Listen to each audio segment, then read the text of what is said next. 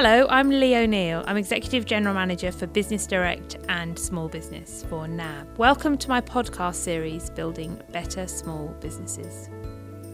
Entrepreneurship and innovation have become buzzwords in society today, and particularly recently in Australia, with the belief that a healthy startup sector is critical to fostering a new wave of growth for our Australian economy.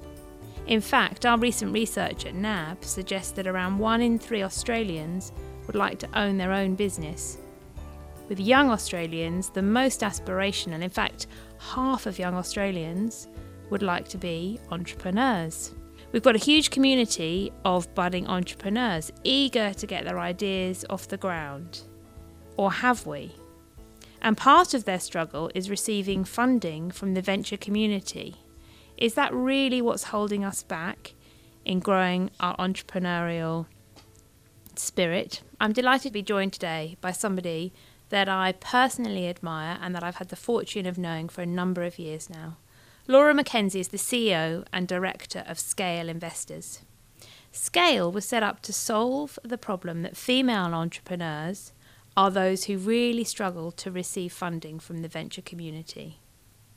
Their purpose is to connect entrepreneurs with investors who not only invest in these businesses, but help with the due diligence process, sit on the boards of these companies, and surround entrepreneurs with mentors and investor networks with the belief that it's this additional support that helps these businesses succeed.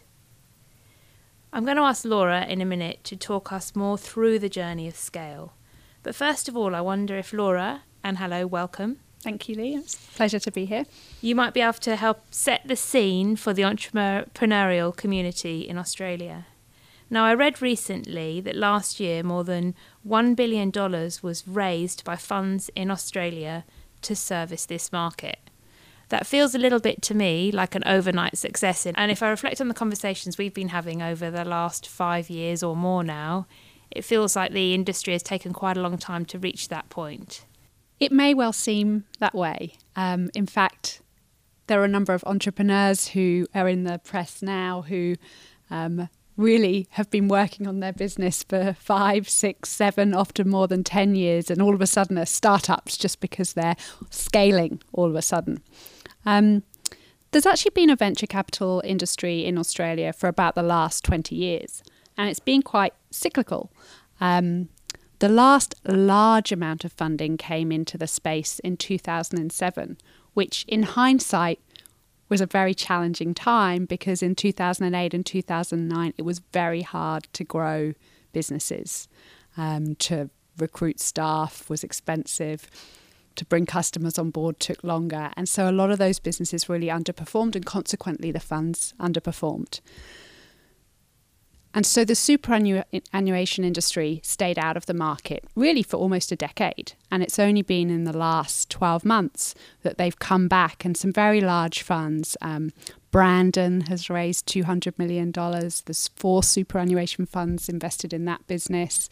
You have Blackbird at $200 million, Airtree Ventures at $250 million, and both of them have very significant inputs um, from the superannuation industry.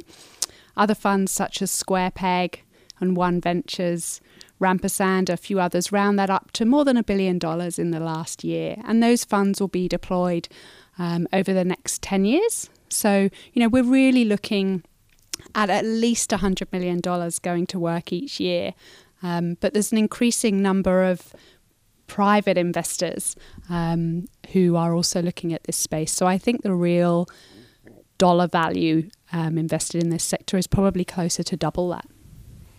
Inspiring for any entrepreneurs out there listening to this podcast, and I hope inspiring for investors in that more individuals and funds now see merit in supporting entrepreneurship.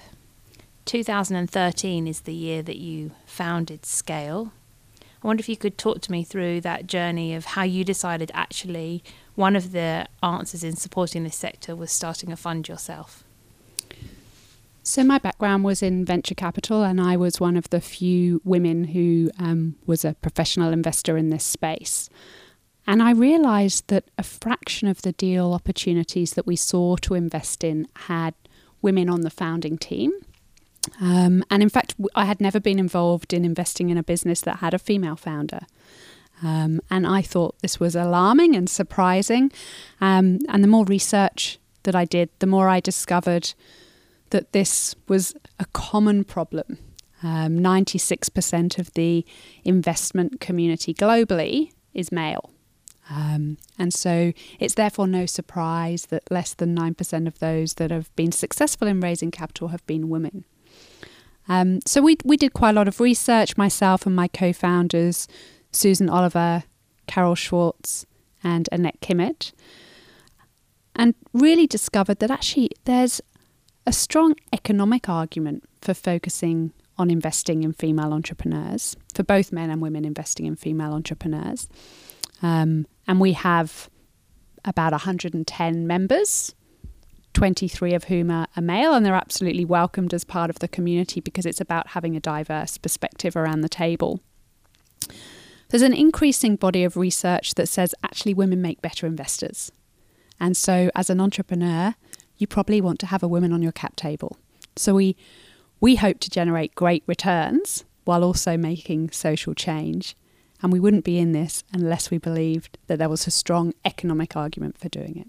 So, I'd love to come back in a minute as to why it is you think that less women are funded and choose to become entrepreneurs. But, but first of all, I understand that yes, the, the, the female investor slant is certainly a differentiator for scale, but also it's your search for disruptive technologies. Why did you think that was a point of differentiation in this market? Well, look, I think any business that is looking to scale today is leveraging technology, and I think all investors are technology investors.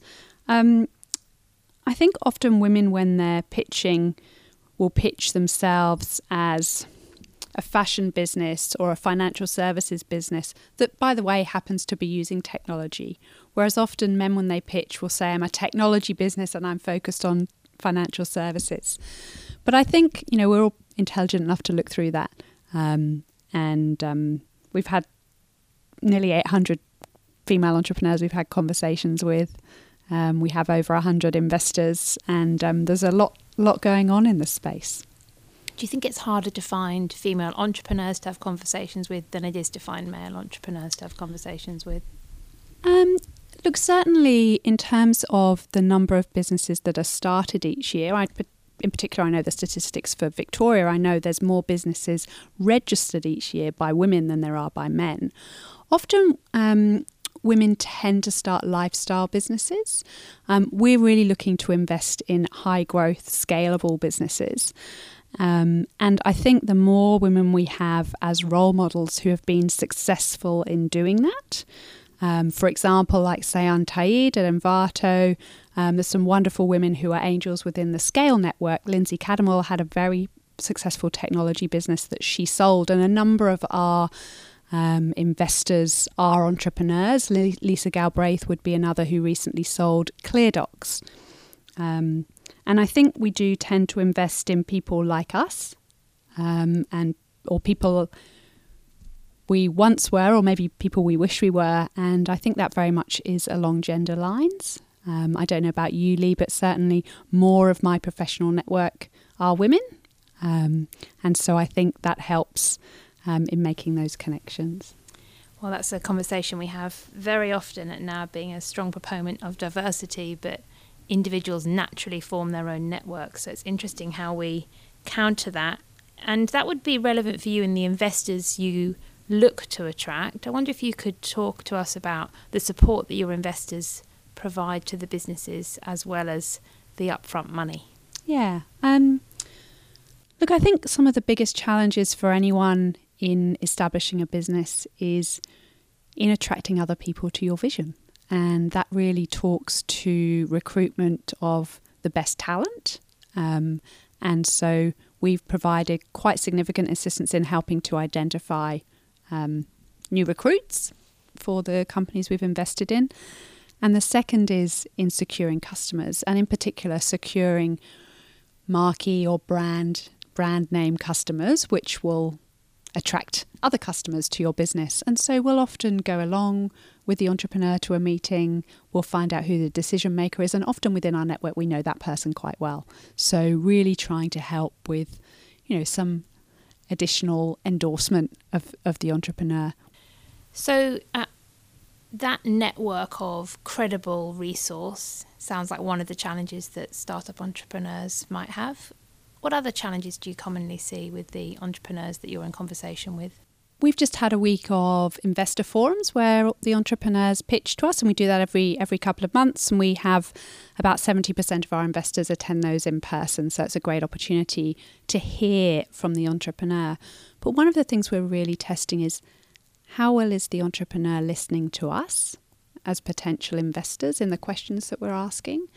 And for us, that's a really great proxy for how well they're listening to their customers. Um, I think one of the biggest challenges an entrepreneur faces is knowing when to pivot your model. I think that's not just entrepreneurs. I'm going. I'm going to say all businesses have that challenge, and listening to customers is a really clear direction of how you pivot that model. So that sounds like a really valuable piece of advice to any entrepreneurs out there. Truly listen to your potential investors. Would that be fair?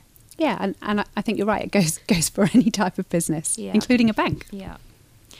So we um we, we talk about the the growth of this sector and the budding entrepreneurship in Australia. In your opinion, and you have a, a great oversight of this as an industry, and you know you would look globally. How entrepreneurial do you think Australia is? We have a wonderful reputation for great research we have a terrible reputation for commercialization. But I also think as a country, we could do a lot better at marketing ourselves. You know, in the last year, I've been in the US, in the UK, and in Israel. And some of the entrepreneurship that's happening in, in Australia and ideas that have been developed are real kind of world changers. Um, and I think we need to be much more confident in our in marketing Australia as a destination and in marketing our ideas. And I think one of the the best things that Australian large companies can do to support our entrepreneurial community is to buy from them. You know, you can start off with a pilot. If it works, you can scale. Often, we do see, you know, the procurement policies of large companies require a significant balance sheet and liability insurance, which startups aren't going to have to have proven your idea offshore. Um, you know, and I think we can really be early adopters of technology that's been created here. Well, that leads me very perfectly to my next question, which is from your viewpoint, how do you think the corporates and the big businesses in Australia can draw insight from the entrepreneurial community to become more innovative?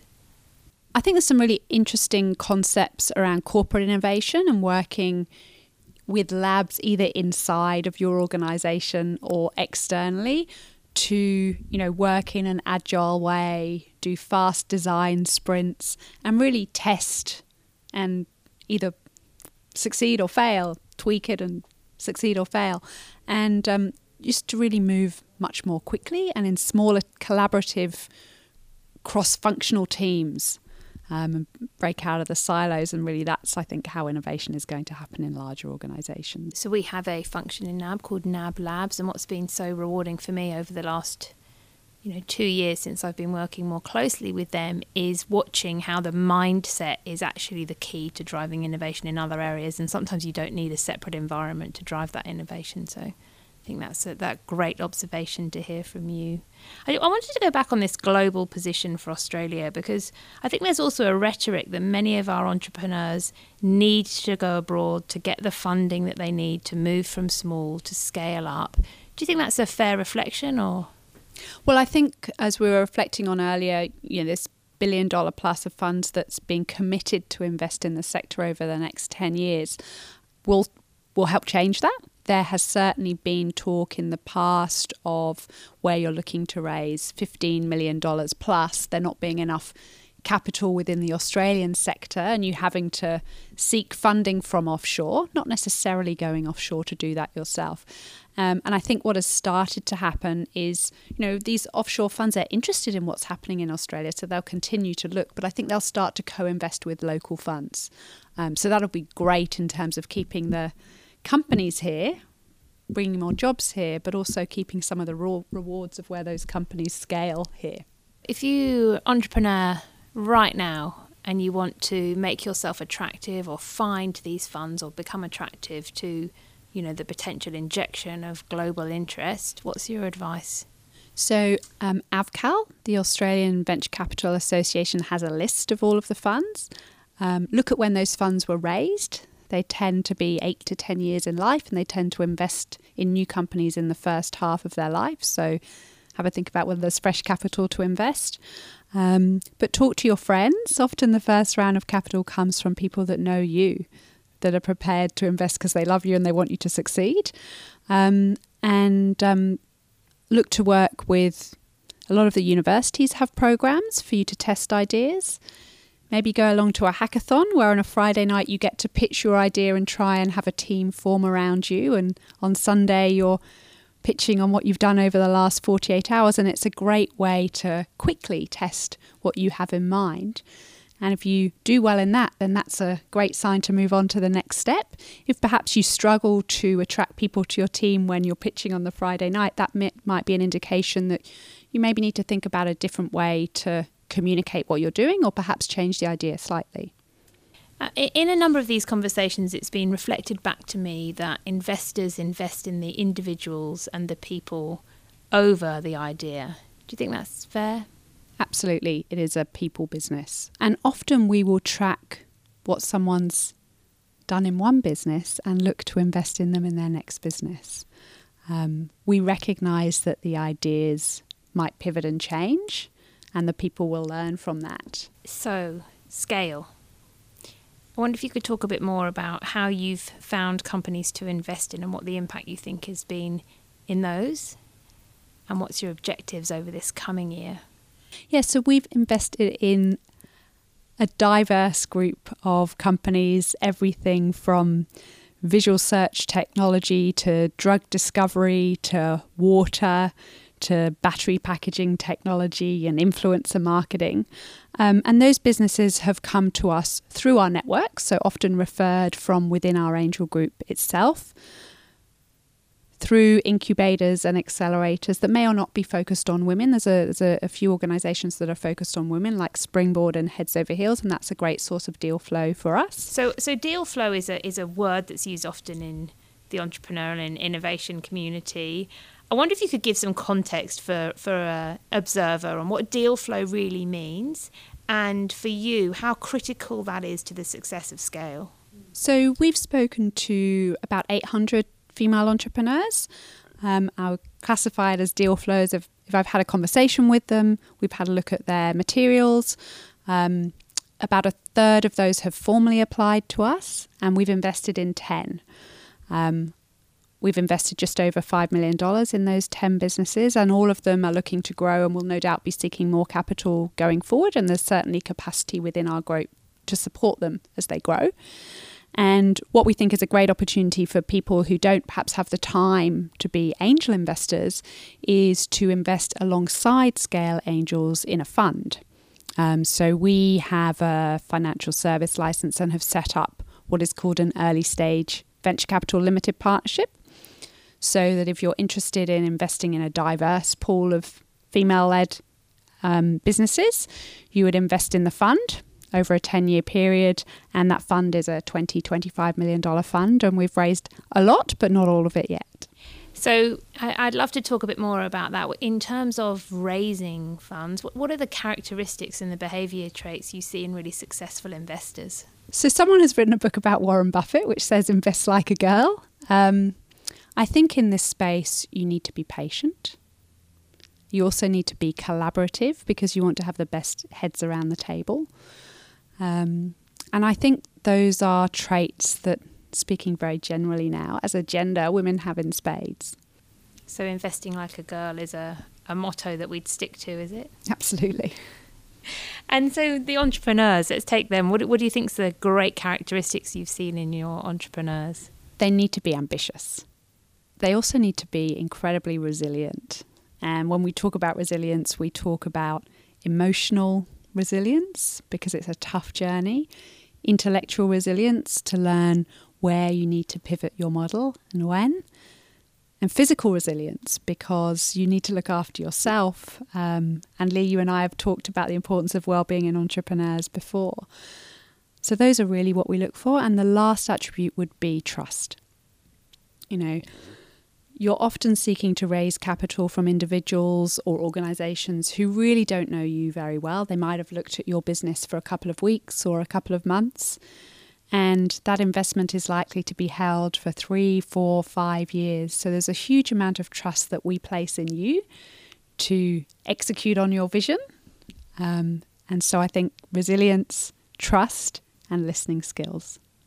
I think that's just so interesting that you've cited those characteristics, Laura, because having known you for the last five years, those are characteristics that I've seen you display as you've grown scale, and I'm sure you've had some tough times during that process. I wonder if you could talk me to me a bit more through what's kept you motivated throughout this journey. I think yeah, I just really believe in the economics of it, and it's really important for productivity, not only within Australia but globally, that we are leveraging 100% of the assets that a country has um, rather than just 50%. So it's really important to bring women into the game. And I personally feel that as a first mover in this space, there's an arbitrage opportunity for scale. Um, to take a leading position in investing in female entrepreneurs. What's your perspective on this ongoing entrepreneurship in Australia? Well, I think the future of work really is the gig economy. Um, I think within five years, 50% of us are going to have portfolio careers, and so we're 50% of us will be entrepreneurs of kind. Some of those entrepreneurs will have ideas that are investable, others won't.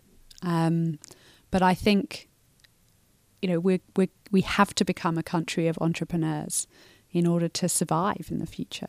So we'll have many budding entrepreneurs that listen to our conversation today, Laura. What would be your advice to them on how they go about approaching investors? So do some research. Every investor is is different. Within scale, we've got five archetypes of investors: non-exec directors, corporate entrepreneurs, partners at professional service firms, family offices, and entrepreneurs who've been successful and sold their businesses. So do some research on the people that you're looking to pitch to. Maybe try and find some people who um, have grown and sold businesses in your sector and work out from there. Try and find someone who can give you a soft introduction. Um, and look, we're aware that the industry is does appear very closed to the outside. So one of the things we do is we run open office hours once a month in Melbourne and once a month in Sydney. So if you want to approach scale, you're very welcome to come along to those sessions and that's very much a forum to ask questions, understand more about the process in a non-judgmental way. So that when you do apply to us, you're able to put together an application that gives you the best possible outcome. So I would encourage any budding entrepreneurs out there to to look up Scale. I have always been 100% impressed with the way that you approach the entrepreneurial business you are growing with a great entrepreneurial spirit, Laura. So thank you very much for joining me today and with wishing you the very best of luck yourself and the very best for Scale's future. Thanks, Lee.